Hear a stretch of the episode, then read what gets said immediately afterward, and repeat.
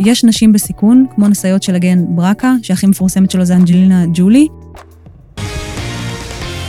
Angelina Jolie revealing in this New York Times opinion piece that earlier this year, she had both of her breasts removed. I knew the breast would be a bigger surgery. And Angelina Jolie is also talking about an increased risk of ovarian cancer. And I will um, follow up with the, the other surgery at some point um, because my mother had breast and ovarian cancer. Angelina Jolie has had her ovaries and fallopian tubes removed to prevent cancer.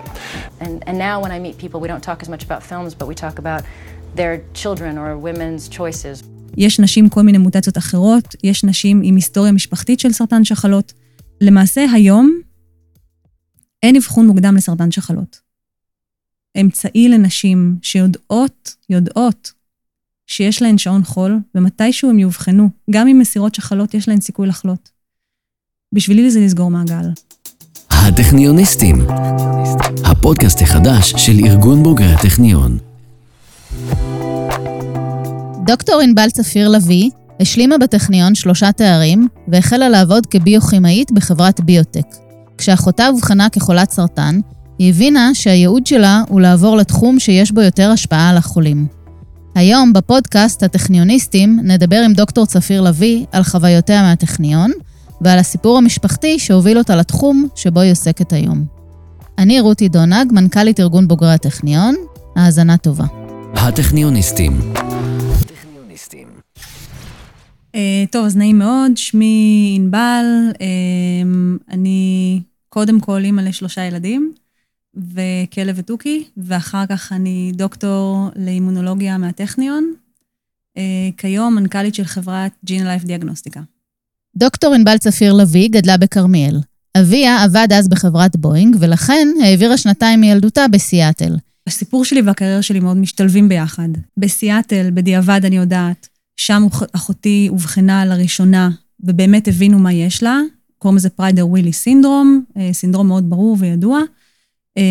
אני לא הייתי מודעת לזה, הייתי בת ארבע, מגיל ארבע עד שש, היה שם נורא כיף, ככה חוויה משפחתית מאוד טובה, אני זוכרת את זה מאוד לטובה. חזרנו לארץ. כשהייתה בת 15, החלו אצל אחותה תופעות שרופאת המשפחה התקשתה להסביר. ובאיזשהו שלב, בערך בגיל 15, כשהתחילו לאחותי כל מיני תופעות, פשוט היה אינטרנט אז, הוא לא היה כזה מפותח כמו היום, ופשוט נכנסתי והתחלתי לקרוא על זה, כי, כי לא נתנו לנו תשובות מספיק טובות. והבנתי שיש המון מידע ש, שאני רוצה לדעת אותו, גם עליה וגם על איך הולך לראות החיים שלנו איתה. היא החלה ללמוד את הנושא ולהבין אותו לעומק. וגם על עוד דברים. וככה באמת הגעתי. נכנסתי למגמה מתמטיקה, כימיה, ביולוגיה, ובאמת היו לי ציונים טובים, פשוט כי אהבתי את זה, והיה לי ברור שלשם אני הולכת, ולכן גם הלכתי לפקולטה לביולוגיה. ענבל שירתה בצה"ל ביחידת קשרי חוץ, ודי מהר אחר כך מצאה את עצמה בטכניון. הלימודים לא היו לה קלים, אבל היא מספרת שהרגישה שהיא עושה את זה עבור עצמה, וגם שזה מאוד כיף. במהלך התואר הראשון היא הגיעה למעבדה של פרופסור יורם רייטר, פרופסור יורם רייטר, דיקן הפקולטה לביולוגיה, ראש המעבדה לאימונולוגיה. שם היא ראתה איך כל המידע התיאורטי בא לידי ביטוי מעשי, וממש משפר את חיי החולים. פגשתי אותו, אני חושבת פעם ראשונה בעצם לקחו אותי לעבוד בתואר ראשון בעבודת מחקר במעבדה שלו, הבנתי שהתמזל מזלי, זאת המעבדה שאני רוצה להישאר בה. אז, גם היום, שמו הלך לפניו, היה ברור שהמחקר שהוא עושה הוא מחקר משמעותי, שהחקר סרטן שלו והרעיונות שלו מגיעים לחולים, זה היה ברור אז, וזה מה שמשך אותי. וגם בתקופת המאסטר, גם בתקופת הדוקטורט, יורם הולך איתך, הוא הולך עם הסטודנטים שלו. תגיד לו רעיון, הוא ילך איתך, הוא לא, הוא לא יעצור, הוא לא, הוא לא יגביל. הוא ייתן לסטודנט את כל מה שהוא צריך כדי להגיע הכי רחוק שאפשר. וכשעזבתי, מצאתי את עצמי בכל צומת, בכל צומת, באה להתייעץ איתו.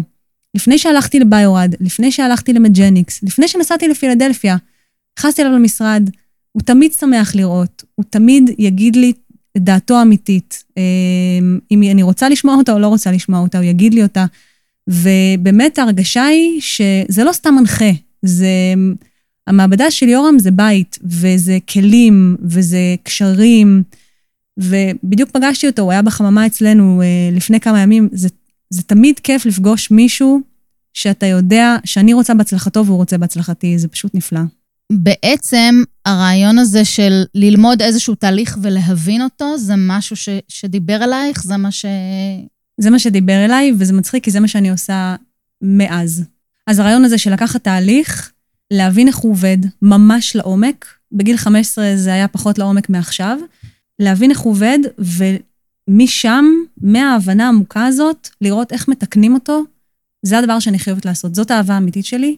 אה, זה התחיל אצל יורם, במעבדה של יורם, במאסטר, כשראיתי איך הוא לוקח שני דברים פשוטים, מחבר אותם להיות דבר סופר חכם, אה, שהלך והיה פיתוח בחברת טבע, ואחר כך בעוד חברות פארמה, וזה מה שאני אוהבת לעשות. לקחת את האבנה, זה לגו מאוד פשוט, אתה יכול להרכיב ממנו משהו ריבוע, ואתה יכול לעשות ממנו הר שלם של דברים. בסוף התואר הראשון החליטה לא להמשיך ללימודי רפואה, אלא להתמקד בביולוגיה.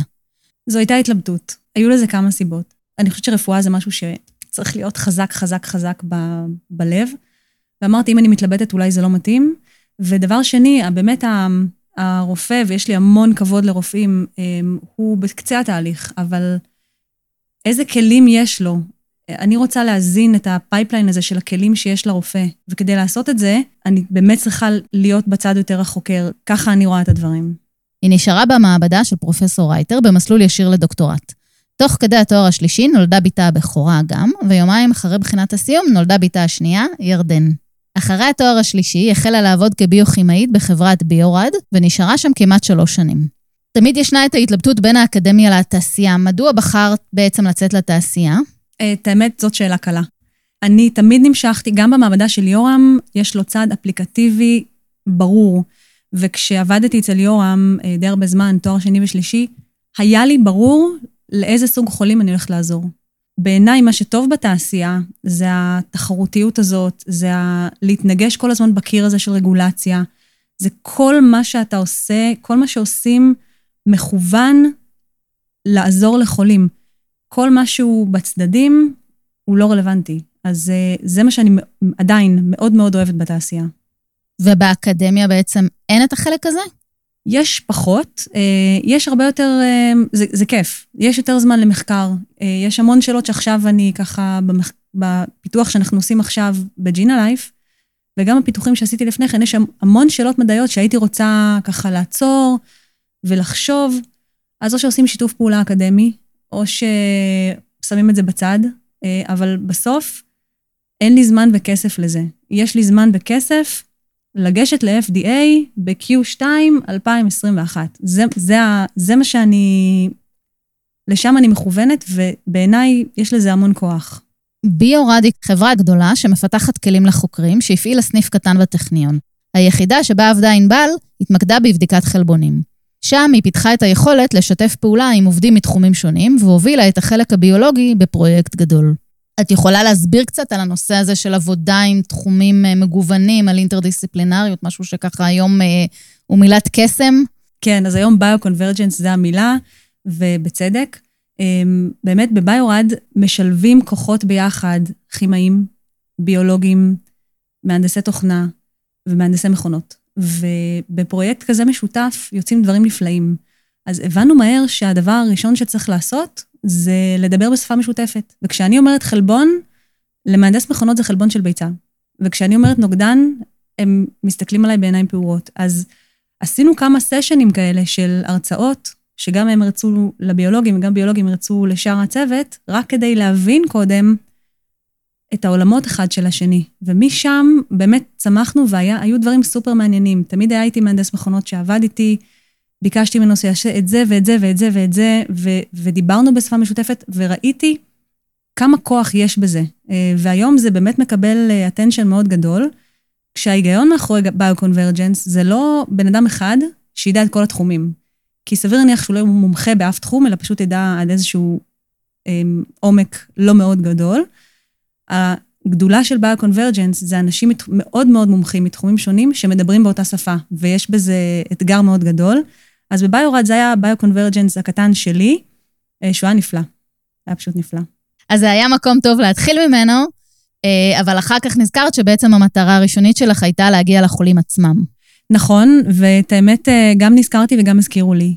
אז אני אתן קצת רקע, אחותי חווה היא אובחנה בפריידר ווילי, ויש לזה המון אמ, אפקטים, רואים את זה. כלומר, יש לזה המון תסמינים אה, לפריידר ווילי הזה. זה הסבר לא מדעי ולא רפואי, אה, אבל ממה שאני יודעת, זה תסמונת גנטית. היא יכולה להיות, היא יכולה לעבור בתור רשע, והיא יכולה לא לעבור בתור רשע. אצלנו היא לא עוברת בתור רשע. חסר איזשהו מקטע די גדול בכרומוזום מסוים, והוא גורם להרבה מאוד אה, תסמינים. בין השאר זה ילדים שיש להם פגיעה במנגנון השובע, והם בעצם לא חשים שובע, אה, לכן הם סובלים מהשמנה, יש להם אכילה כפייתית. זה בדרך כלל אנשים עם איי-קיו נמוך יחסית, עם אה, בעיות התנהגות, אה, הרבה ככה מגוון מאוד רחב של אה, תופעות. אני חייבת לציין שלאחותי לא היו בעיות התנהגות והיא הייתה מקסימה, אבל היא הייתה ילדה. לא משנה באיזה גיל תפסת אותה, היא הייתה ילדה, ובעיניי זה היה הקסם הכי גדול שלה. והיא גרה בכפר שלה, עם החבר שלה, שהוא עיוור, וראיתי אותה גדלה איתי. כלומר, השלמתי עם זה שיש לי אחות בעלת צרכים מיוחדים, ואהבתי אותה בהתחלה כמו שאוהבים אחות גדולה, אחר כך כמו שאוהבים אחות קטנה, כי היא נשארה באיזה גיל 13 ואני גדלתי, ואמרתי, אוקיי, תהיה אימא איתי, ותהיה סבתא איתי, ותהיה איתי. ובערך באמצע הדרך בביורד, אה, גילו לה גידול. ומהר מאוד הבנו שהגידול הזה הוא גידול סרטני. ומהר מאוד הבנו שהוא לא גידול סרטני פשוט, הוא גידול סרטני גדול, והוא שלב 4.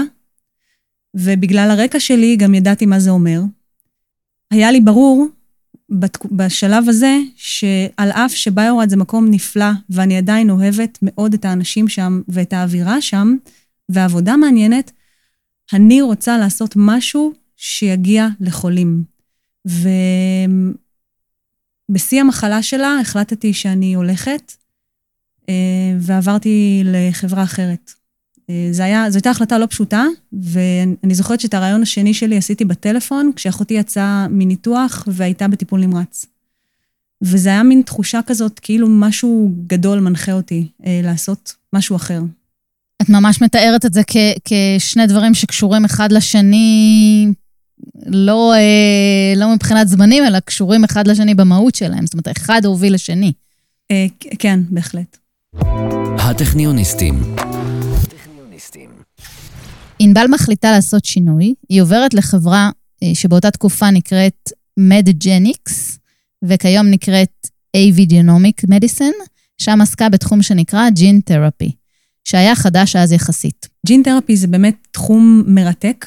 אה, מה שעשינו בגדול זה לקחת אה, תאים מחולה, אור, חתיכת אור, להדביק אותה בווירוס, אבל לא כזה וירוס קורונה, וירוס מהונדס, והווירוס הזה גורם לתאים להפריש או לייצר תרופה. כך שבמקום לקבל זריקה פעם בשבוע בבית חולים, הרופא לוקח חתיכת אור, מהנדס אותה לייצר את התרופה, הוא מחזיר אותה לחולה, והחולה הולך הביתה כשהוא עצמו מייצר לעצמו את התרופה שלו. כשאני התחלתי במג'ניקס, הייתי בטוחה שזה מדע בדיוני. והרבה כמוני חשבו ככה. היום ג'ין תרפי נכנס חזק מאוד, יש כמה חברות מאוד אה, מצליחות בתחום הזה. יש חברה כמו ספארק אה, מפילדלפיה, שתקנה עיוורון לילדים, והיום זו מציאות וזה מדהים לראות את זה. אני אשמח לשמוע על איזה פרויקט ריפוי גני עבדת שם. בעצם אני נכנסתי למג'ניקס עם הרקע שלי מיורם ועם הרקע שלי מביורד, והחוזקה הכי גדולה שלי זה נוגדנים והנדסת נוגדנים. אה, ובעצם אמרנו, בוא ניקח חולות של סרטן השד, ונבין למה הן נפטרות. כי יש תרופה היום שקוראים לה הרספטין, זו תרופה שהיא נוגדן, והיא עובדת נפלא. אז למה בכל זאת החולות האלה נפטרות? וכשנכנסנו לעומק גילינו שהמקום היחידי שאליו לא מגיע הנוגדן, לא מגיעה התרופה, זה המוח. והחולות האלה נפטרות מגרורות במוח. כלומר, מתחילה חולת סרטן השד, מקבלת הרספטין, היא נקייה מגידול, הכל בסדר, אחרי כמה שנים מגלים לה במוח, והיא פשוט נפטרת מזה. למה בעצם הטיפול הקיים או התרופה הקיימת לא מצליחה להגיע למוח? אוקיי, okay, אז המוח הוא איבר שנחשב אימיון פריבילג'ד. המוח, בגלל שהוא כל כך חשוב, לא יכול להרשות לעצמו לסבול דלקת. ולכן רוב מערכת החיסון לא נמצאת במוח. וכשנוגדן נכנס למוח, מוציאים אותו באופן אקטיבי. כלומר, יש איזשהו מנגנון ששומר על המוח מפני דלקות, כי בדרך אגב זה עובד לפעמים לרעתנו, אמ, אבל, אבל זה המצב, ולכן כשמכניסים נוגדן בכמויות מאוד גדולות לגוף, הוא פשוט אה, לא עובר את מחסום הדם המוח, ה-blood brain barrier, וגם אם הוא עובר, הוא, הוא יוצא משם. יש כל מיני אסטרטגיות לנסות להכניס נוגדנים בכוח למוח, אבל זה לא כל כך עוזר. מה שאנחנו עשינו, פרסמנו את זה בעיתון מדעי די נכבד, עשינו ניסוי בחיות, אבל לקחנו תאים, הדבקנו אותם בווירוס המהונדס הזה, וגרמנו לתאים להפריש את התרופה. ראינו שהתרופה פעילה אין ויטרו, כלומר במבחנה. ראינו שהיא פעילה, שבמבחנה שלנו היא הורגת תאים, והכנסנו את זה לעכברים, וראינו שבעכברים זה קורה אותו דבר. אה, אז בעצם הוכחנו שאנחנו מסוגלים להכניס נוגדן למוח בטכנולוגיה של הנדסה גנטית. זה, זה עיקר העבודה שעשיתי שם, וזה הדבר הכי חשוב בעיניי שעשיתי שם. המוצר הזה שבעצם פיתחתם, התרופה שפיתחתם, מה היה ההמשך שלה, או מה, מה, מה הפוטנציאל ואיפה זה נמצא היום? הפוטנציאל הוא ענק. עשינו פה שיתוף פעולה אה, עם פרופסור רונית סאצ'י פיינארו מאוניברסיטת תל אביב, שבאמת היא מקצוענית, היא והסטודנטים שלה עשו עבודה נפלאה. כל העבודה עשינו שם, אה, עבודה ועבודה בחיות. ולצערי, ככה, בשיא הפרויקט הזה, כשכבר התחלנו לראות תוצאות ואמרנו, וואו, זה יכול להגיע ל-IND, כלומר, זה יכול להגיע לבקשה ל-FDA ואולי לחולים, אז החליטה ההנהלה האמריקאית שהיא סוגרת את האתר בארץ. אה, מהמון סיבות, שרובן לא קשורות אלינו. בעצם עצרו לנו את הפרויקט הזה באמצע, סיימנו אותו, אה, נתנו לנו זמן וכסף לסיים אותו, אבל לא המשכנו הלאה ל-FDA, זו פשוט החלטה אסטרטגית נטו של ההנהלה האמריקאית. בשיא הפרויקט לפיתוח נוגדנים לגרורות במוח של סרטן השד, נולד בנה השלישי. שבועות מספר לאחר מכן, אחותה נפטרה. עוד כשנכנסתי להיריון, אני הבנתי שלי יש כמה חודשים וגם לה יש, וממש חששתי שזה ייפול על אותו זמן, וצדקתי. אה, אני ילדתי, עשינו ברית, שלושה שבועות אחרי הברית, אחותי נפטרה.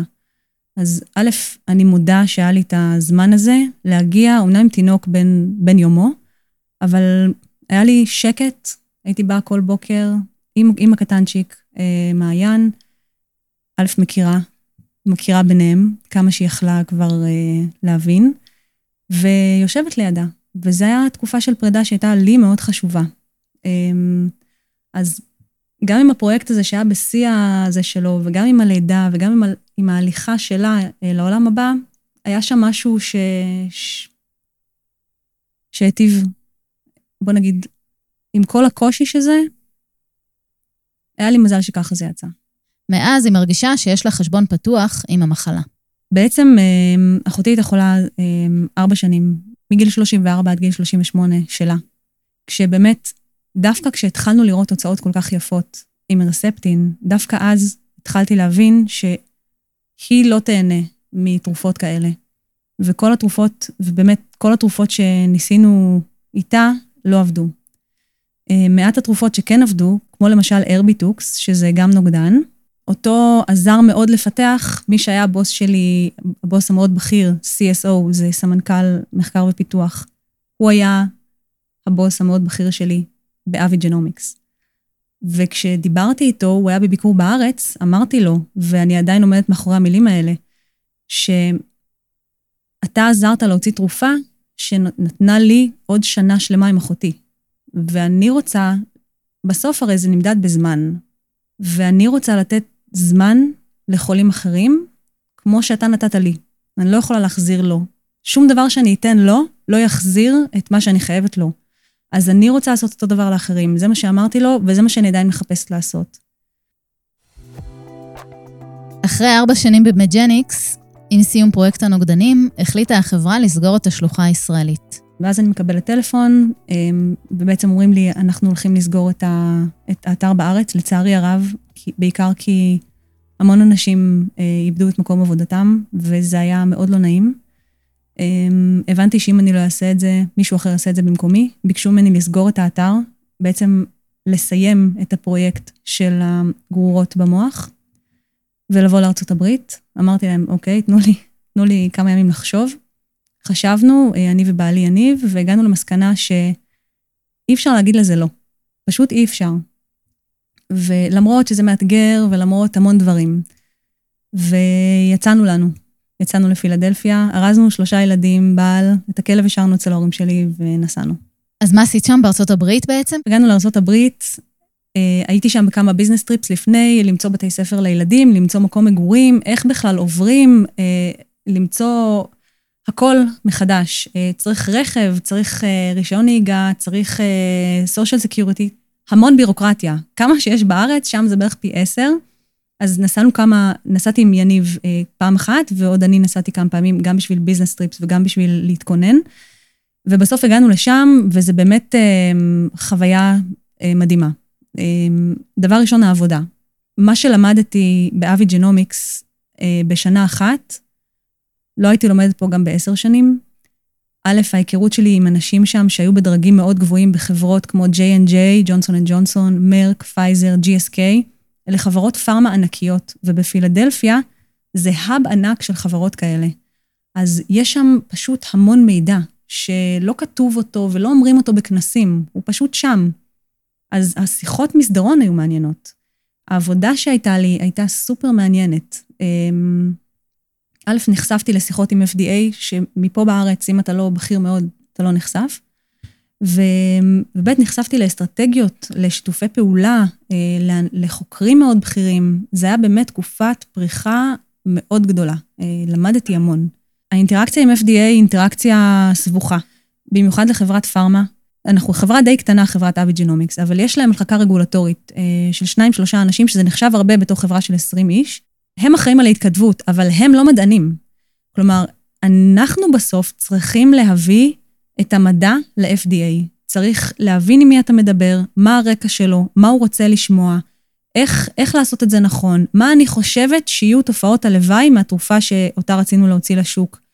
אמ, ובאמת, הרגשתי שהם ממש מקשיבים למה אני חושבת. כלומר, זה לא סתם בוא נעשה ניסוי כזה או ניסוי אחר, זה אני חושבת שהתרופה הזאת, יהיה לה תופעות לוואי מסרטנות. למה? כי חיפשתי תרופה דומה לה, וכי חיפשתי אה, דברים שונים שעשו איתה בחיות, וכי חיפשתי כל מיני אפקטים שהם לא ברורים, לא כתוב את זה בשום מקום, אבל מחפשים במין כזה אזור שהוא מטושטש ומגלים המון רמזים. ו, וזה בדיוק על ללמוד לעומק שעשיתי בגיל 15, ולהבין מה קורה ועל איזה תהליכים תרופה משפיעה, איך היא משפיעה עליהם, ואז לנסות לחבר את זה לתמונה קלינית, לאיך נראה את זה באנשים. אה, בעיניי זה, זה מדהים, זה מין אה, skills כזה ש, שיצא לי לעשות שם הרבה, והוא מאוד מעניין. במסגרת העבודה, אני מבינה שערכת והשתתפת אה, במספר ניסויים מעניינים, את יכולה קצת לספר על זה?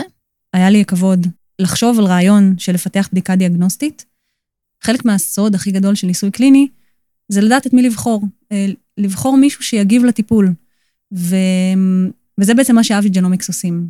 אז בעצם פיתחנו בדיקה דיאגנוסטית אה, שבודקת ציטוקין. ציטוקין זה חלבון קטן שעושה המון צרות, אם הוא לא בכמות הנכונה.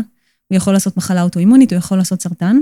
והציטוקין הספציפי שעבדנו עליו, יש לו שתי צורות, אחת פעילה ואחת לא פעילה. ועד שהגענו, אני ו Aevi Genomics, לא הייתה אפשרות להבדיל בין הצורות האלה. אז היו בודקים אנשים, והיו אומרים, אוקיי, יש לו high levels, יש לו רמות גבוהות, אבל אם רמות גבוהות מהציטוקין הלא פעיל, מה זה משנה? פיתחנו בדיקה שמאפשרת לראות את הרמות הפעילות בלבד של הציטוקין הזה. זה, זה ממש בטכני הכי ספציפי שיש, זה לחפש אזור מסוים בחלבון שהוא חופשי, וזה עוד פעם בדיוק השילוב בין ה-basic, basic, basic science, לחפש את הכמה חומצות אמינו האלה, לבין ההשפעה על החולה. זה בדיוק התפר הזה. אמ, וזה גם בדיוק להסתכל על משהו, וזה מה שלמדתי בטכניון, ולשאול מה אנשים אחרים לא רואים שאני אולי יכולה לראות. למה הקהילה המדעית מסתכלת א', ואיפה הב', ג', ד', כי זה קיים שם. אז זה בדיוק מה שעשינו, זו בדיקה שהיא מאוד מוצלחת, הוצאנו עליה פטנט, היא משמשת עכשיו אה, אותנו לניסוי קליני של קורונה, וגם סופר מעניין. למה בעצם הקהילה המדעית מסתכלת על א' ואת מסתכלת על ב', ג' וד'? הרעיון זה לערער על, על איזושהי חשיבה, או את רואה שם משהו שמישהו אחר לא רואה? לערער על חשיבה זה קטונתי. אצל יורם בעיקר, כשהיינו מציגים אה, מאמרים פעם או פעמיים בשבוע בפגישות קבוצה. בתור מסטרנטית, ראיתי איך הדוקטורנטים במעבדה, הבכירים יותר, מסתכלים על מאמרים ותמיד שואלים, רגע, אז למה הם לא עשו ככה וככה וככה? ומה הם לא ראו שאנחנו אולי כן נראה? והחשיבה הזאת, הביקורתית, זה משהו שמלווה אותי ו... ונותן לי כלים. ולכן, גרי, בסוף שאלתי אותו, בסוף שאלתי אותו, גרי, יש מיופן, מ-NYU, יש פה עשרות של אוניברסיטאות ברמה מאוד גבוהה. מה לקחת את ענבל מחיפה לבוא לפילדלפיה? למה? ומה שהוא אמר לי זה ש... הוא אמר לי כמה דברים. הוא אמר לי, עם החבר'ה שעובדים איתי, ושהם סופר מוכשרים, יש שם אנשים באמת תותחים, אני זורע ואני יודע מה יוצא. ואיתך אני זורע ואני לא יודע מה יוצא. ואז הוא אמר לי, אה, אני לא יודעת אם זו מחמאה או לא, אבל הוא אמר לי, where there is chaos, there is innovation. והוא אמר לי, קצת הברדק שאת חושבת, וקצת ה... איך שאת מסתכלת על דברים, יש בזה הרבה חדשנות. וזה הוכיח את עצמו. אנחנו כתבנו כמה פטנטים ביחד על דברים שלי נראו ברורים, ולהם לא.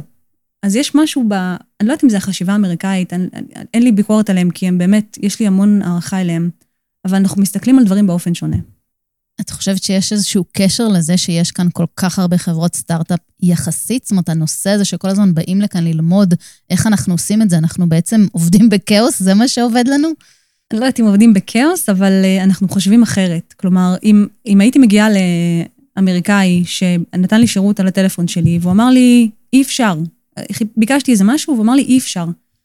ואמרתי לו, לא יכול להיות שאי אפשר.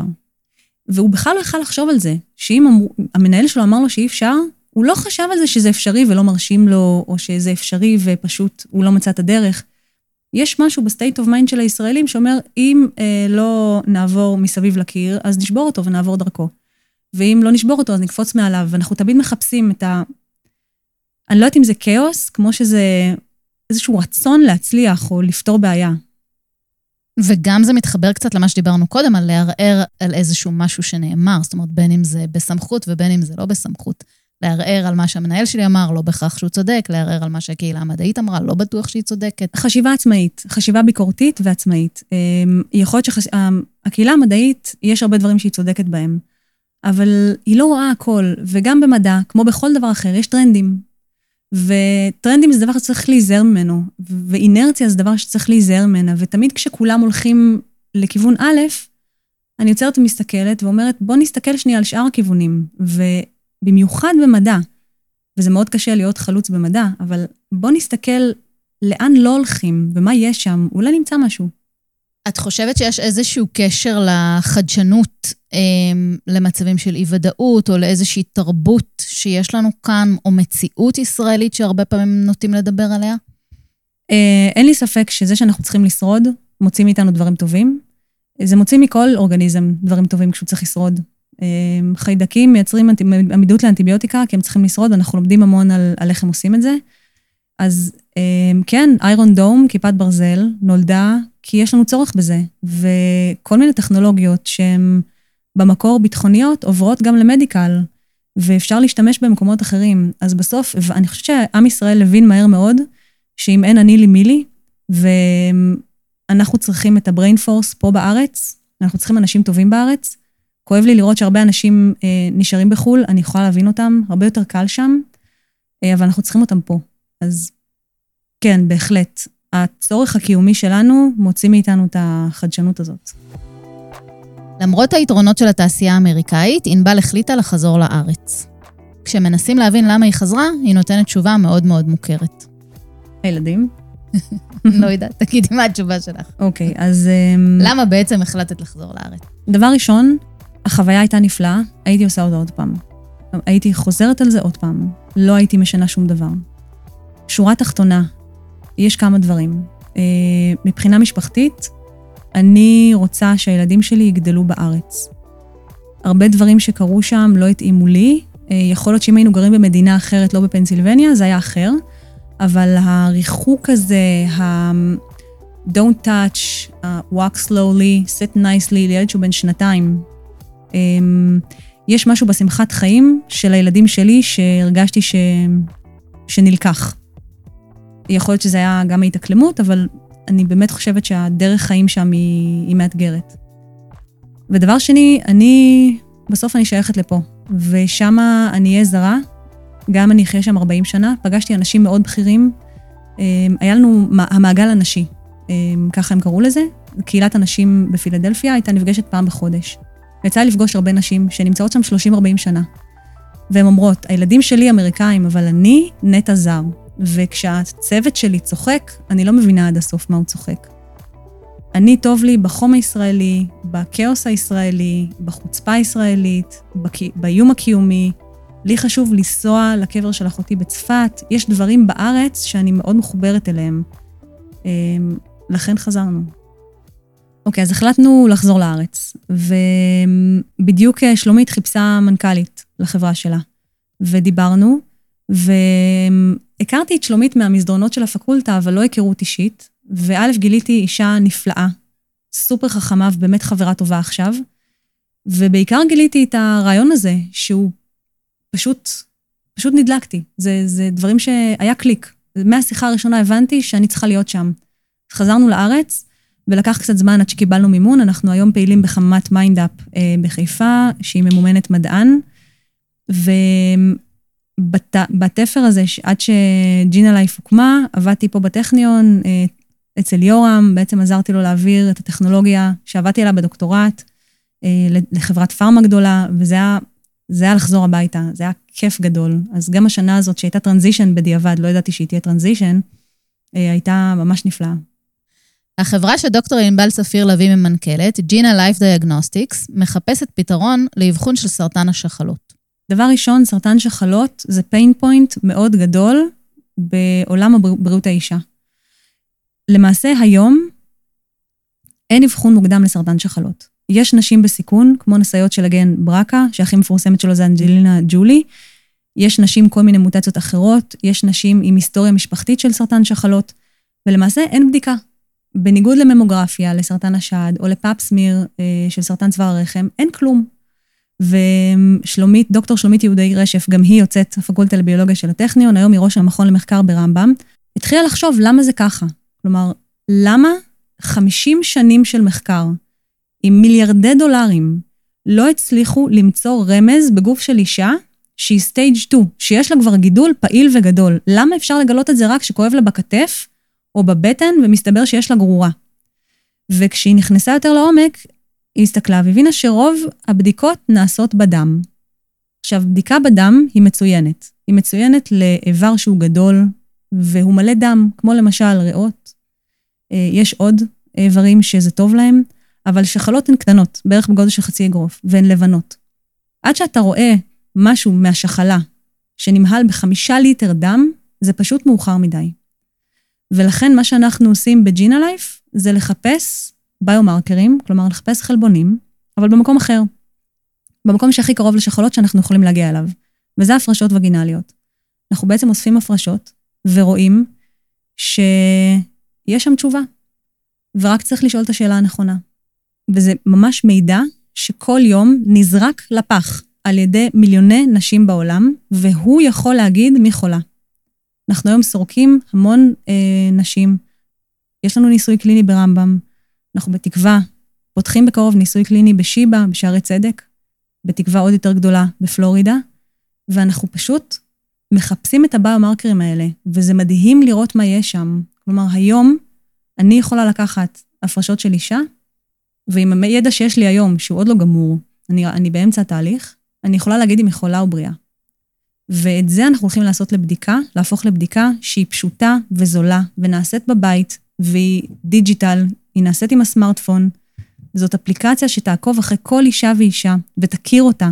ובעזרת AI, שזו אפליקציה שהיא יותר חכמה, והמון דאטה שנאסוף, היא תהיה מסוגלת להיות עוד יותר ועוד יותר מדויקת. אז אנחנו בעצם רוצים שכל אישה תעשה לעצמה את הבדיקה שלה, ותעקוב אחרי עצמה, ולפתוח את, ה, את העולם הזה, כי מיליוני נשים מתות, וזה ממש לחינם.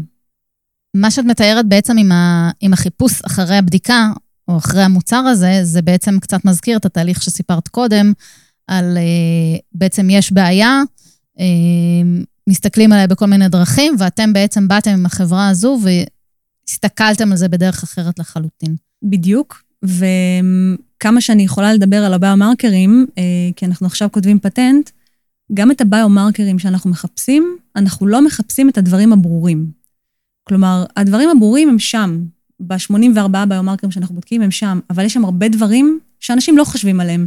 ושם זה הכוח, כי את הברור כבר חיפשו ומצאו, והוא לא טוב מספיק. אז אנחנו גם משנים את הביו-פלואיד, מדם אנחנו עוברים להפרשות, ואנחנו גם משנים את הביו-מרקר. זה שני ביו שאנחנו משנים. ולכן אנחנו מאמינות ש... שפה קבור הכלב, פה נצליח להביא שינוי. את מדברת על נשים שהן בקבוצת סיכון, או כל אישה תוכל להשתמש בזה באופן עצמאי כדי לבדוק האם יש לה חשיפה למחלה? זו שאלה מצוינת. בהתחלה נתחיל בנשים בסיכון, כי להם יש את הצורך הכי גדול. Uh, התחברנו פה לקהילת ברקה בארץ, אנחנו שומעים את המצוקה שלהם, uh, זה כואב הלב. יש לי חברות שהן נשאיות ברקה, הם נאלצו להוריד גם את השדיים וגם את השחלות. Uh, בגיל צעיר, אם את רוצה ילדים, it. Uh, מצד שני, את רוצה להמשיך לחיות בשביל הילדים שכבר יש לך. אז כן, אנחנו מתחילים בנשים האלה שהן בסיכון גבוה, אבל בהחלט החזון הוא שכל אישה שתרצה לעקוב אחרי עצמה תוכל. מדהים. מתי את מעריכה שהבדיקה הזאת תהיה זמינה בשבילי ובשביל כל אחת אחרת שרוצה? אוקיי, okay, אז um, יש לנו כמה מיילסטונס, אבל uh, תוך משהו כמו שנתיים וחצי יהיה לנו את ה prototype הראשוני, את האב טיפוס הראשוני.